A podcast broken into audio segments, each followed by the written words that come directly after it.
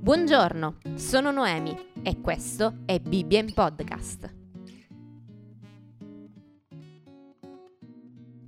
Oggi leggeremo assieme dalla prima lettera di Giovanni al capitolo 5. Chiunque crede che Gesù è il Cristo è nato da Dio e chiunque ama colui che ha generato ama anche chi è stato da lui generato.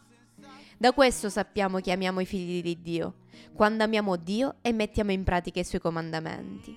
Perché questo è l'amore di Dio, che osserviamo i suoi comandamenti e i suoi comandamenti non sono gravosi. Poiché tutto quello che è nato da Dio vince il mondo e questa è la vittoria che ha vinto il mondo, la nostra fede.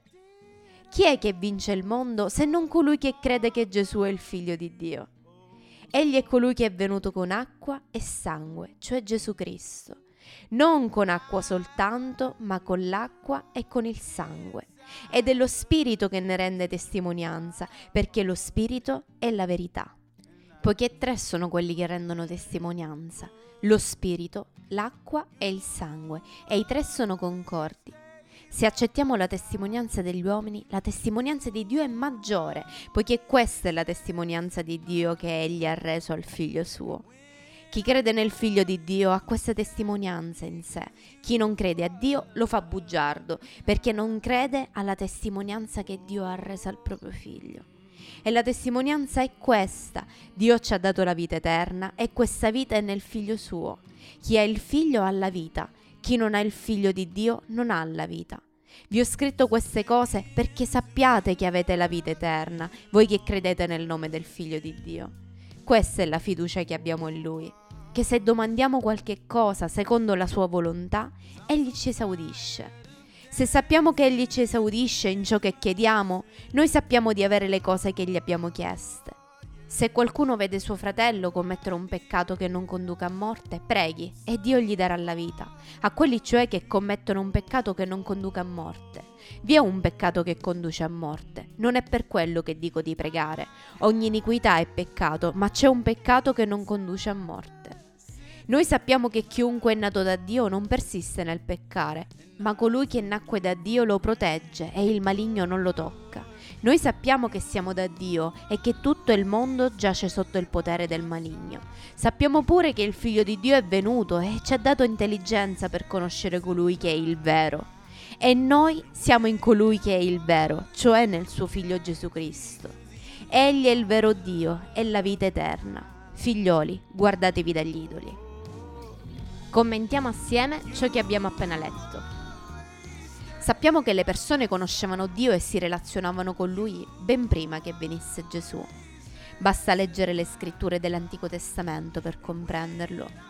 Ma l'incarnazione ci ha permesso di avere un contatto con Dio diverso, straordinario e unico. Non a caso Giovanni aveva iniziato la lettera riferendosi a Gesù con queste parole piene di significato. Quel che era dal principio, quel che abbiamo udito, quel che abbiamo visto con i nostri occhi, quel che abbiamo contemplato e che le nostre mani hanno toccato della parola della vita. Giovanni era stato testimone oculare di questo straordinario evento ed era pronto a difendere la dottrina dell'incarnazione dagli attacchi degli eretici. Chi abbraccia completamente la persona di Gesù Cristo, accettando l'incarnazione, accettando quindi la sua completa umanità e divinità, può relazionarsi in maniera corretta con il vero Dio. Giovanni dichiara che solo chi è nato da Dio non è più schiavo del peccato. Ciò non significa che il peccato non sia presente anche nella vita di un vero figlio di Dio, ma la sua nuova natura che ha ricevuto in Cristo non gli permetterà di persistere nel peccato. In un certo senso la sua nuova natura lo preserva.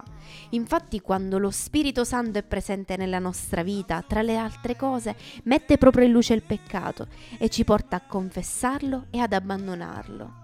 Non è detto che sia sempre un processo facile, ma il figlio di Dio può contare sull'aiuto di Dio e può confidare sulle promesse di Gesù.